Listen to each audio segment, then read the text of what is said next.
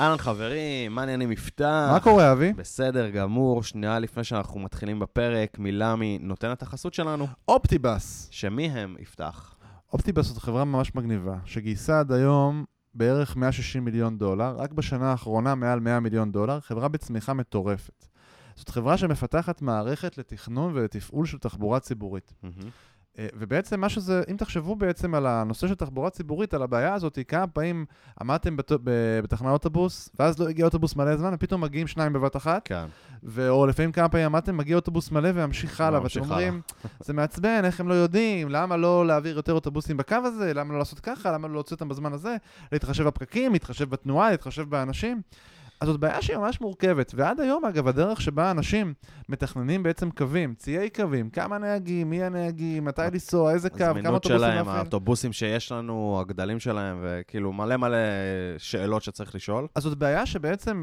הדרך שבה משבצים את הדברים האלה זה שבן אדם יושב בצורה ידנית, בן אדם, ומתכנן את זה ממש כמו שהוא מתכנן משר... משמרת ומסעדה. כן. אופטיבס באים ואומרים, יש פה גם בעיה מהותית שאנחנו חשוב לפתור, וגם אפשר להשתמש במלא דאטה שהוא ממש מורכב כדי לפתור את הבעיה הזאת. נכון, וכשדיברנו גם עם הצוות האלגוריתמים שלהם, בעצם הבנו כמה הבעיה הזאת היא מורכבת, הם בעצם מנסים לפתור אה, בעיות אה, NP קשות. בזמן שהוא סביר. בזמן סביר. הם הוכיחו שפי שווה NP. אה, פי שווה NP בדיוק, הבעיה שכולם במדעי המחשב מנסים לפתור, הם כבר פתרו אותה.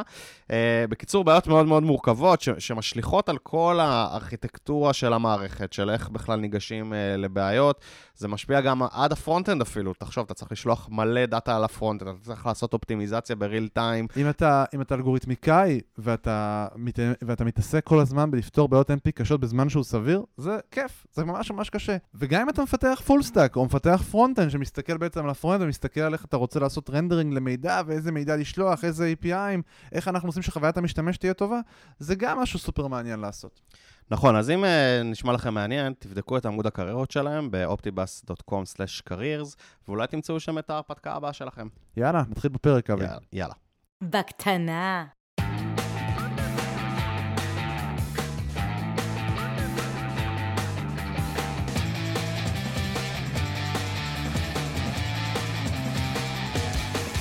בקטנה. בקטנה. בקטנה. בקטנה.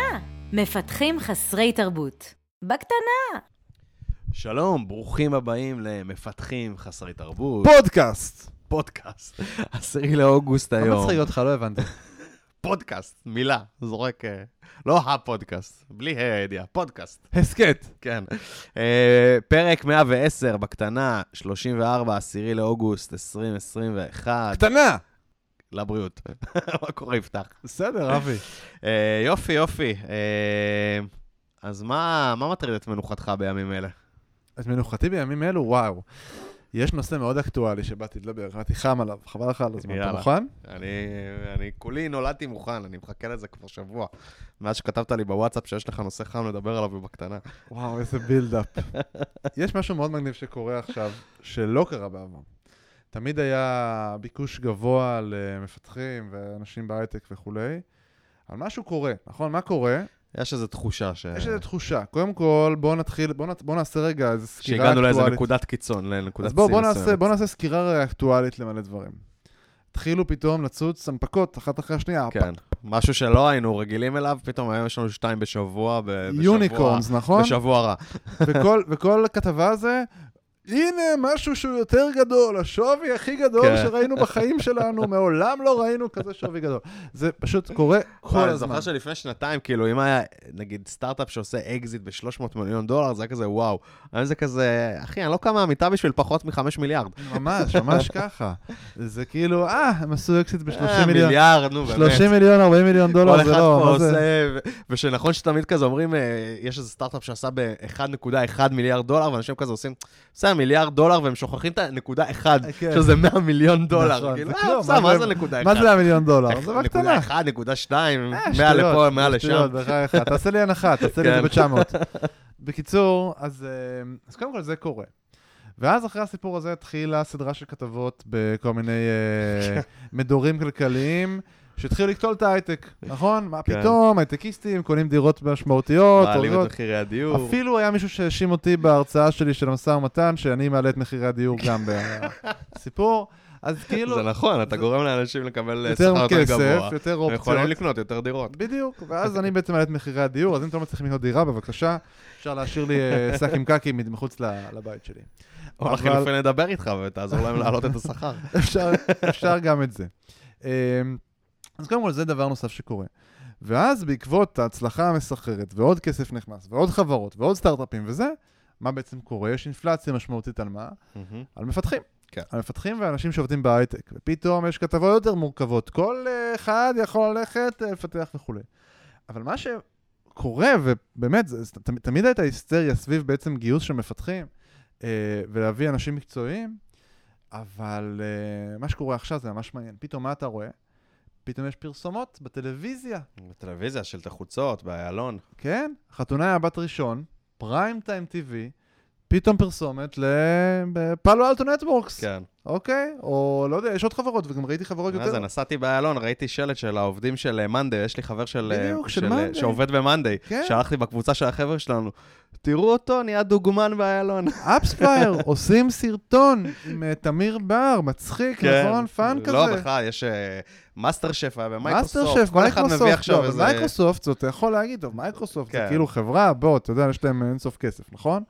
אבל אתה רואה סטארט-אפים. כן. אתה רואה, לא, כאילו לא רואה סטארט-אפים כאלה שהם הנפיקו, כאלה שלא הנפיקו, אתה רואה חברות עושות שלטי חוצות, prime TV, כן. commercials, כאילו, מי, מי חשב, אני, אני כשראיתי את זה, אני זוכר שהיה, תס- תסלחו לי, שישי בערב, תשע וחצי בערב, פתאום היה איזה פרסום בטלוויזיה, פתאום אני רואה Palo Alto Networks, מפרסמים, מחפשים עובדים. כן. איזה נישה של החיים, אבל זה כנראה ואתה שווה... עושה להם. עכשיו עוד פרסומת, תראה מה זה. כן, ככה זה, זה ככה זה שאתה מפרסם, זה נקרא... אה, brand awareness. above, the line אה, אה, אוקיי. campaigns, שאתה עושה above the line, זה יש להם גם אה, כן, אה, ripple. שמדברים על הפרסומת. יש. ripple effect, אז פעם שנייה שכבר הזכרתי את השם שלהם. אה, בסדר, אתה יודע, הם השקיעו בכסף. כן. אה, חבל שהוא לא הגיע אלינו, לא נורא. מה עוד קורה? יש pipeline פתאום של אנשים שרוצים לפרסם בפודקאסט. נכון. פתאום... אה, פתאום אה, אנחנו... נכון, אגב, שבאמת בתקופת הקורונה זה הפסיק קצת, היה לנו נכון. פחות אה, חסויות. או פתאום לפחות- עכשיו כולם רוצים לפרסם אצלנו בפודקאסט, נכון. תראה מה זה. כן. אני הייתי בטוח שזה בגלל שאני... אתה עושה פה פרסום סמוי שיעשו חסויות אצלנו בפודקאסט? אני לא צריך, יש לא לנו צריך. pipeline של ארבעה חודשים קדימה. אנחנו, אם אתם רוצים לבוא לפרסם, לפחות תקראו עוד חצי שנה. זה כמו, כן, זה כמו האולמות האלה שאתה צריך לקבוע חתונה שנתיים מראש. ממש ככה, כן, אנחנו לך תאריך, אם אתם רוצים חמישי בערב זה משהו אחר. בקיצור, משהו הזוי קורה. והמשהו ההזוי הזה שקורה זה נחמד, יופי, אקטואליה, אנחנו מדברים אקטואליה. מה הקשר עכשיו? אני מפתח בחברה שלי, מה הסיפור? ואני רוצה לדבר שנייה על האימפקט של כל הדבר האקטואלי הזה, איך הוא משפיע על העבודה שלי, על היום-יום, כי אם ניקח את זה ממש ברע, על השורות קוד שאני כותב. מהמם. יש לזה השפעה בכלל, אבי? מה אתה חושב?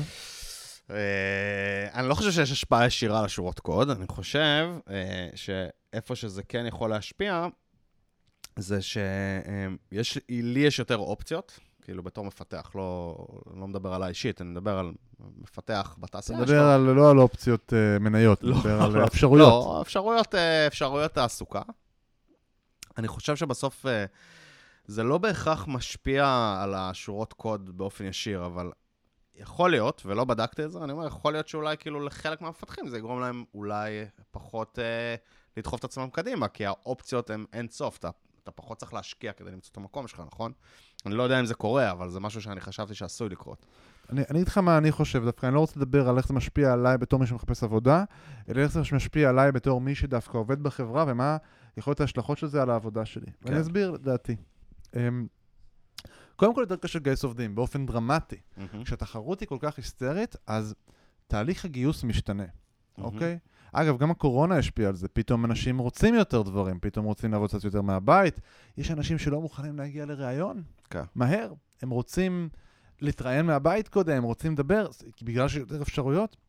וקודם כל זה יכול להשפיע על תהליך הגיוס. מהמם. תהליך הגיוס שאנחנו עושים לצוותים, אם הייתי רגיל, צריך לזכור, תהליך גיוס זה לא דבר שמנהלים אותו בהכרח ה-HR או מי שאחראי על רקרוטינג בחברה. מהמם. יכול להיות שמי שמנהל את התהליך זה אותם אנשים, אבל מי שכותב את התרגילים ואת הרעיונות זה אנחנו. מהמם. יש מצב שכדי להיות תחרותיים, כדי שנוכל לגייס מפתחים לחברה, אנחנו נצטרך לחשוב איך אנחנו משנים את תהליך הרעיונות שלנו. למה? וזה אומר לכתוב תרגילים אחרים, כי אנשים אולי לא מוכנים פתאום להגיע לתרגיל מוקדם, אולי צריך להקדים דברים, אולי צריך לשנות שאלות שאנחנו כותבים. מהמם. פתאום בן אדם לא מסכים להגיע לפה לכתוב, לעשות תרגיל, אולי הוא רוצה לעשות תרגיל בבית, זה גם היה קודם, אבל אולי זה יתחזק. אבל אני חושב, אה, שוב, זה לא אמפירית, זה יותר אה, תחושתית, שדווקא תהליכי הגיוס לא עושים הנחות. אה, אני חושב שיחד עם העלייה במשכורות, אם כבר ההפך, תהליכי הגיוס אה, נהיים נוק- נוקשים יותר, כי אתה אומר, אני לא הולך לשלם את המשכורות טירוף האלה, ש- שעלו בצורה מוגזמת, לאנשים שהם לא מצוינים. העניין הוא שכשיש כל כך הרבה אופציות, אז בעצם האנשים שרוצים להגיע להתראיין בחברות, אז כאילו הם, הם, הם מסננים בצורה אחרת, הפרמטרים משתנים. וכשהפרמטרים המשתנים, ואתה, אני רוצה להזכיר למה החברה בכלל מגייסת עובדים. חברה צריכה לצמוח. אתם בחברה שלכם, החברה שלכם בתקווה מצליחה באיזשהו אופן, ואתם רוצים לעשות יותר ממה שאתם עושים. והרבה פעמים בשביל לעשות יותר, אפשר לעשות את זה בכמה דרכים. אפשר להתייעל פנימית, מהמם. ואפשר לגייס עוד אנשים. וכל החברות, בגלל שנכנס עוד כסף ורוצים לגדול, הן רוצות להשקיע יותר בעוד דברים. אז הן צריכות לגייס אנשים, לפתוח עוד צוותים, להתמודד עם עוד אתגרים עסקיים, כי יש עוד יותר כסף שזורם. ואז כשרוצים לעשות את זה, החסם הופך להיות, צוואר הבקבוק הופך להיות כמות האנשים שאתה מצליח להביא ולהכשיר בזמן קצר. מהמם.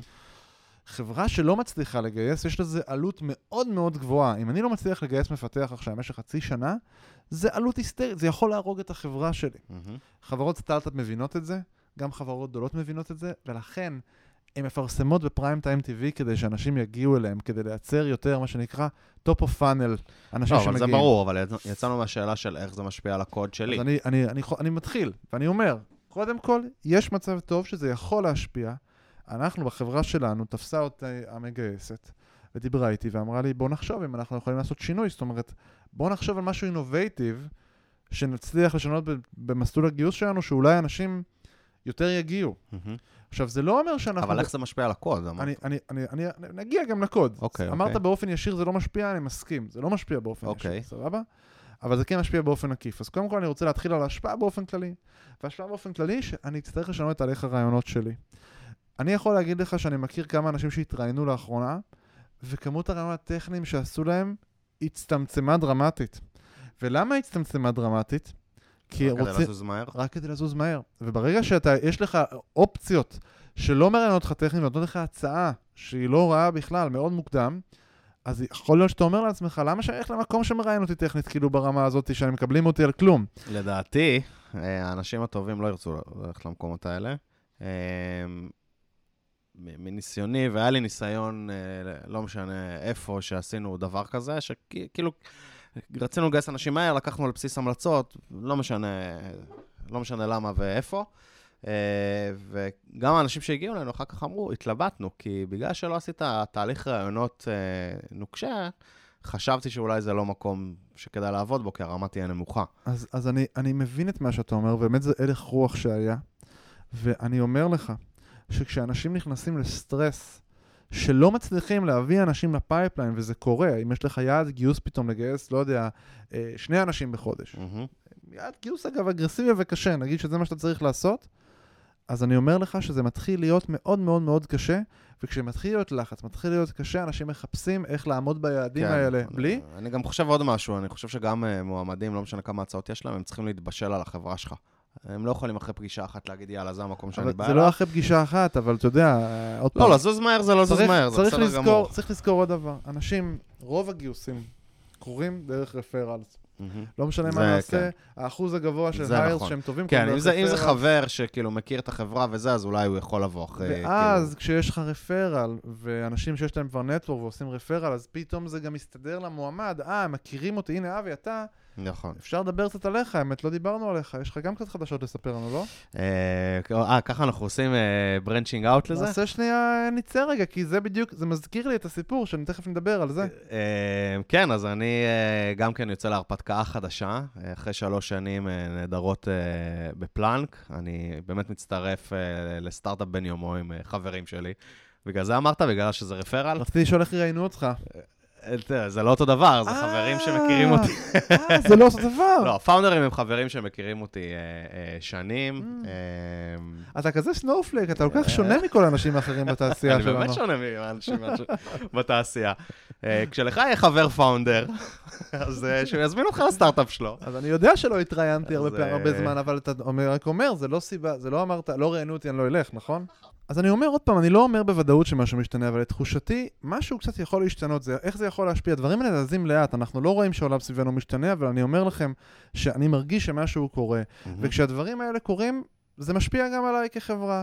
אז באמת משכורות יכולות לעלות, כמו שאמרת, זה כאילו האפקט הראשון הפשוט, אבל אני יכול לשנות קודם כל את תהליך הגיוס שלי, אני עלול למצוא את עצמי. ואם אני משנה את תהליך הגיוס, מה יכול לקרות? בדיוק מה שאתה התחלת להגיד.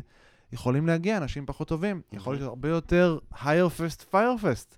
יכול להיות שאנחנו נגייס יותר אנשים, וכל המודל שלנו יהיה כזה שאנחנו רוצים לבד- לבדוק מה הם אבל שווים. אתה מרגיש שזה קורה? אני לא מרגיש שזה קורה בכלל. אני מציע-. אני מציע עולם שבו זה, יש מצב שזה עלול לקרות. אה, זה עלול לקרות. כן. אני חושב שהיום זה לא קורה. אני עדיין. לא- אני חושב שעדיין, עם כל הטירוף, אה, עדיין סטארט-אפים במיוחד לדעתי, שמים המון דגש על האיכות של האנשים שהם מביאים. אז תראה, לא רואים אותי, אבל אני אקום, ואני אגיד, הנה, אני הראשון שאמר, הראשון שאמר אתה שזה לא צריך לקום. באמת, אף אחד לא רואה מה אותך. שיפה ב- בלהיות כזה, אתה יודע, נביא זעם של העתיד, זה שאם אתה טועה, אז אף אחד לא זוכר. נכון. אבל אם אתה צודק, אתה יכול להגיד, הנה, צדקתי, אני חזיתי את זה הראשון, עוד אז מה אכפת לי? ב-2021. בדיוק, אז מה אכפת לי להלחיץ את כולם? אז אני אלחיץ.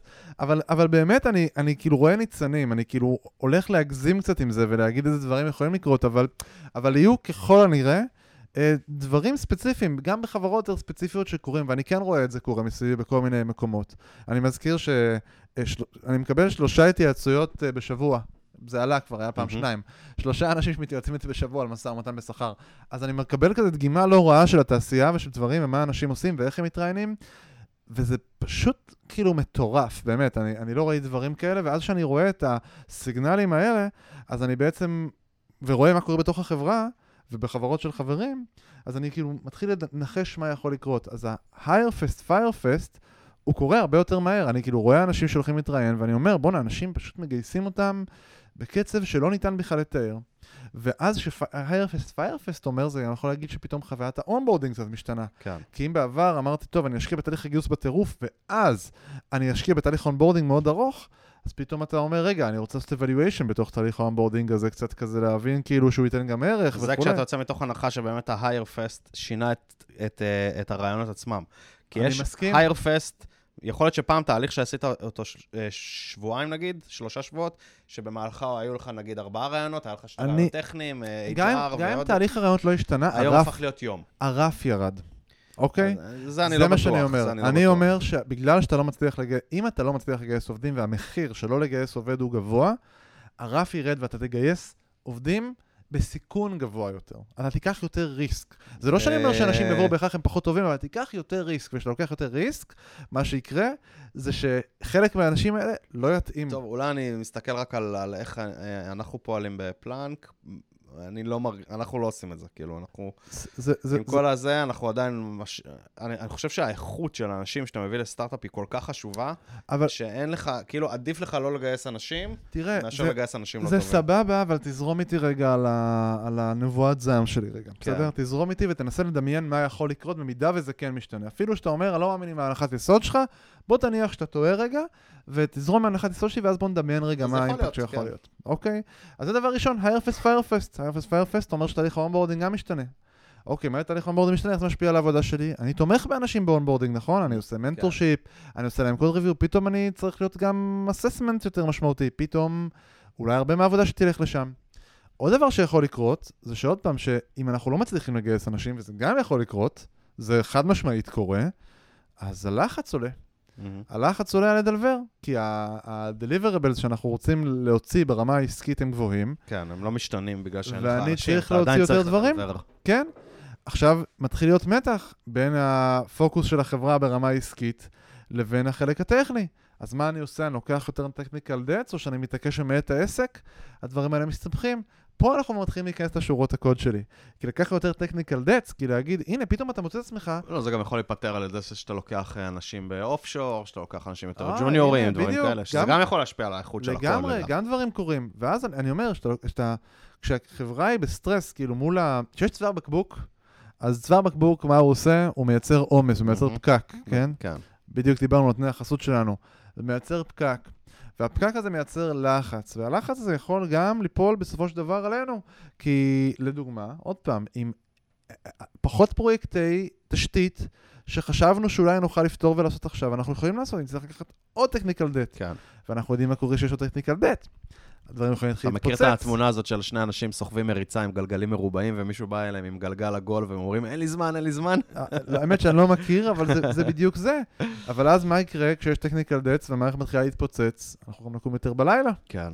כן, יש פה איזשהו גלגל. ואז אנשים יעזבו אותך. אנשים כי הם יעזבו יהיו אותך. בסטרס יותר מדי. קיצור, ואז תצטרך לגייס עוד אנשים. זה, זה כאילו העולם. עכשיו, עכשיו, צריך לזכור, הסיר לחץ הזה שאני עכשיו מתאר, הצוואר הבקבוק הזה, הוא לא דבר חיובי, לא לאף אחד, לא לחברה, לא לעובדים, לא לשום אני דבר. חושב שהעובדים יכול... שיהיו עובדים ש...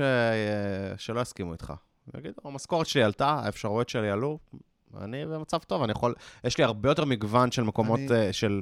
כאילו מתחרים עליי, אני רגע, יכול רגע, לבחור את המקומות אני- שבא לי אני- לעבוד אני בהם לא- ולקבל שכר יותר גבוה מבעבר. שנייה, אני לא רוצה רגע לעשות אופטימיזציה אינדיבידואלית לקשר, לקשור לשכר ולמקום עבודה, כי אני מאמין שאנשים לא בוחרים מקום עבודה רק לפי שכר, יש להם... לא, נכון, אז יש להם גם יותר אפשרויות, יותר קל להם להתקבל למקומות. אני, אני מסכים שזה דבר שאתה יכול, אני לא, אני לא בא להגיד, אה, אגב, חשוב להגיד, המסר שלי פה הוא לא, בואו נשנה את המצב, מה פתאום, או היה את המנכ"ל הזה כן, שאמר, אה, בואו נעשה, נוריד שכר, כן. כן. זה ממש ממש ממש לא מה שאני בא להגיד. כן.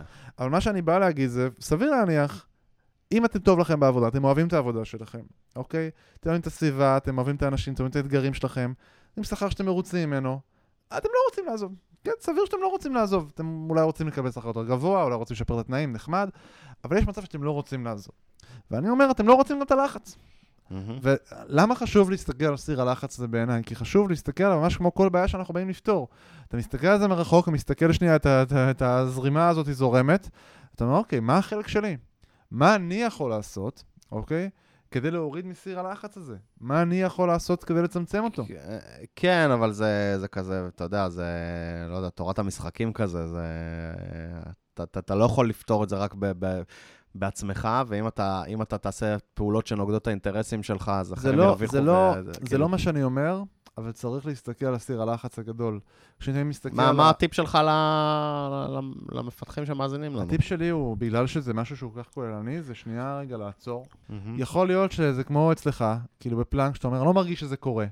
אני מרגיש שהלחץ הוא אותו לחץ כמו בעבר. אני לא רואה לא. לא, אני מרגיש שיש לחץ, ל- יותר לג- קשה לגייס, אבל, לא. לא מורידים. את הרף בשביל- בגלל זה. מדהים, אז אני אומר, יכול להיות, כן. אז תראה, אז עכשיו אני, אז מה הנקודה? אני אומר, צריך להבין אם הדבר הזה מתקרב, או שאנחנו בסדר. זאת אומרת, אם יותר קשה לגייס, מה זה אומר? או שתצליחו, או שלא תצליחו. השאלה היא מה קורה אם לא תצליחו לגייס את כמות המפתחים שהם ביעד שלכם שאתם רוצים לגייס. לא, אז לגמרי יש, אתה יודע, לא, לא נפתח את זה פה, אבל מחשבות על איך אתה מתמודד עם הבעיה הזאת, אבל הפתרון הוא לא דרך הורדת האיכות, יש פתרונות אחרים ש... אז זה לא מה שאני אומר, אני לא אומר להוריד את האיכות, כן. אני אומר, כ- כמפתח או מפתחת, צריך להסתכל מה החלק שלי בסיפור הזה. צריך להבין, תמיד דיבר, דיברנו בפרק שאני עשיתי איתך עוד אה, ועם גל לפני הרבה מאוד שנים על ה-Novice to Expert כן. ועל קונטקסט, זה קונטקסט. מהמם. זה קונטקסט מאוד משמעותי.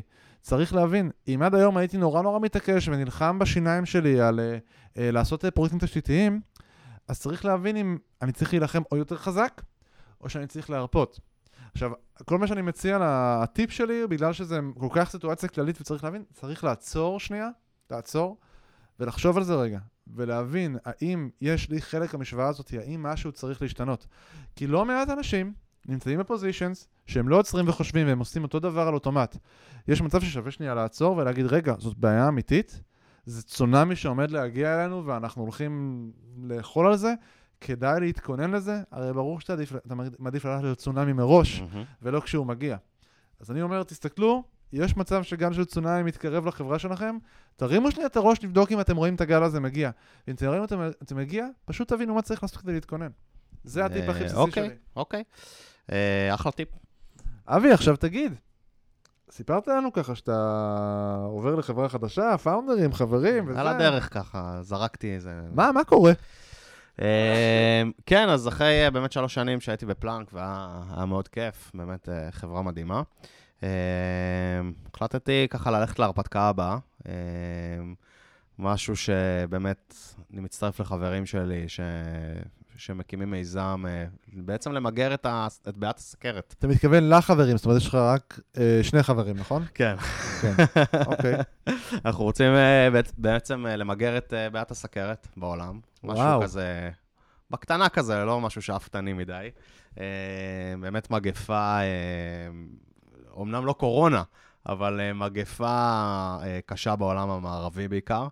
אה, ובעצם אנחנו הולכים, אני לא אכנס פה לכל הפרטים הטכנולוגיים, זו טכנולוגיה מאוד מעניינת, אבל אנחנו הולכים לפתח בדיקה שבאמצעות דגימת רוק הולכת לזהות אם אתה טרום סכרתי, שבעצם אחד מבערך שלושה אמריקאים הוא טרום סכרתי, והם לא יודעים על זה. אה, כי יש כל מיני מיתוסים, כמו שזה בגיל מסוים, שזה רק אנשים שהם אוביסט, דברים כאלה, ולא, בעצם כל אחד יכול להיות, להגיע למצב שהוא אה, אה, סכרתי. אה, ובאמת לזהות טרום סכרת זה משהו שעדיין אה, לא, אין בדיקות מספיק טובות וזולות בשביל זה, ואנחנו הולכים לפתח אה, בדיקה כזאת, אה, שתתבסס על הרוק שלך. אה, וזו הולכת להיות אה, בדיקה ביתית, משהו שאנחנו הולכים לעשות אה, כזה עם אה, צילום בטלפון. אה, אני אזרוק ככה על הדרך שאני מחפש את החברי צוות הראשונים שלי, מישהו בתחום ה computer vision. אבל אתה משלם לפודקאסט על החסות הזאת? מה זה הדבר הזה? ככה זה shameless advertising, אם אתם. אנשי computer vision שבא לכם ככה להיות. אה, עובד, אה, או עובדת ראשונים בסטארט-אפ, אז אה, דברו איתי, גם full stack, אבל בעיקר computer vision עכשיו אני מחפש. אה, זהו, אז ההרפתקה מאוד מעניינת בתחום ה medical, שזה תחום שאני עוד לא התעסקתי בו אף פעם, אה, וככה אין כלום עדיין, אה, זה כאילו ממש כזה day one, אז אה, סופר אה, מרגש, ובאמת משהו מה- כזה. מה התפקיד שלך בעצם? אז כאילו הטייטל שלי הוא VPRND, אבל בשלב הראשוני אני הולך לגייס צוות מאוד מאוד קטן, אז כאילו באמת, uh, אתה יודע, נשב כזה משהו כמו שלושה-ארבעה אנשים בחדר ונפתח ביחד. אתה זוכר עוד איך לכתוב קוד? לא, לא, האמת שלא, אבל, אבל אמרו לי שזה כמו לרכב על אופניים, אז אני מקווה שזה נכון. זה לא כמו לקרב על אופניים. אנחנו- אני- אני אדו- אני אדווח על זה עוד איזה חודשיים בפודקאסט. עזוב, גם כאילו, אני, אתה יודע, אני חושב, עזוב לכתוב קוד, זה אני אסתדר. באיזה שפה אתה נו, מתחיל באיזה סטארט-אפ שפה? חדש? מה אתה אומר? לא יודע, מזמן לא, לא עשיתי את זה. באנגלית? כשהייתי באוריבי, אז באמת אה, הייתי צריך לבחור שם באיזה שפת פיתוח לפתח וכאלה. אבל זה היה גם כן, כאילו, כשהתחלתי שם זה היה כבר לפני יותר מחמש שנים. מה עם אה, פורטרן? חשבת על פורטרן? אה, קובול, כן, פורטרן, משהו כזה. נשמע טוב. כן, לא יודע, זה החלטות, אני עוד לא התחלתי, אני מתחיל בספטמבר, זה החלטות שאני אני אצטרך לעשות, ולהסיר קצת חלודה, אבל, יהיה כיף, וזה בשביל מטרה ראויה נראה לי. ממש, אבי, אז קודם כל שיהיה לך המון בהצלחה. תודה, תודה רבה. ותגיד, מה זה פעם שנייה שאתה עובר עבודה כבר בתוך הפודקאסט? מה- נעשה, אנחנו מקליטים כבר כמעט חמש שנים. בואנה, זה כאילו חיים שכאלה פה. חיים שכאלה, כן. יומן מסע. אה, מדהים. כן, הפודקאסט התחיל אה, ממש עוד שלושה חודשים, חמש שנים מאז שגל ואני הקלטנו את הפרק הראשון. מטורף. למה אתה מזכיר את השם שלו? אמרנו שלא אמרנו את שלו. מאז שאני ו-he who should not be named, בדיוק, כן. לא היה, לא היה פודקאסט לפניך, הפודקאסט התחיל בפרק 78, כשאתה אני זוכר, הצטרפת. כן, אני זוכר ששאלת אותי באיזה פרק נתחיל את הפודקאסט, אמרתי לך, מה אתה אומר 78? זה ממש ככה. מספר טיפולוגי. אה, כן, אז זהו, הרפתקאות חדשות. יופי, אבי, אז המון בהצלחה. תודה, תודה רבה. אה, וזהו, אז אם אתם אה, רוצים אה, להמשיך לעקוב אחרינו, כן. או לא, זה לא לא המשפט שאומרים. לא. מה אומרים, אבי? לא, אז תצטרפו לקבוצה שלנו בפייסבוק, מפתחים חסרי תרבות. הקבוצה! וזהו, אתם יודעים, גם טוויטר, שם הכל קורה. שם הכל קורה. כוכבים ב iTunes, מה שבא לכם, בקיצור, תפרגנו. זהו, שיהיה לכם יום קסום. יום קסום. יאללה ביי.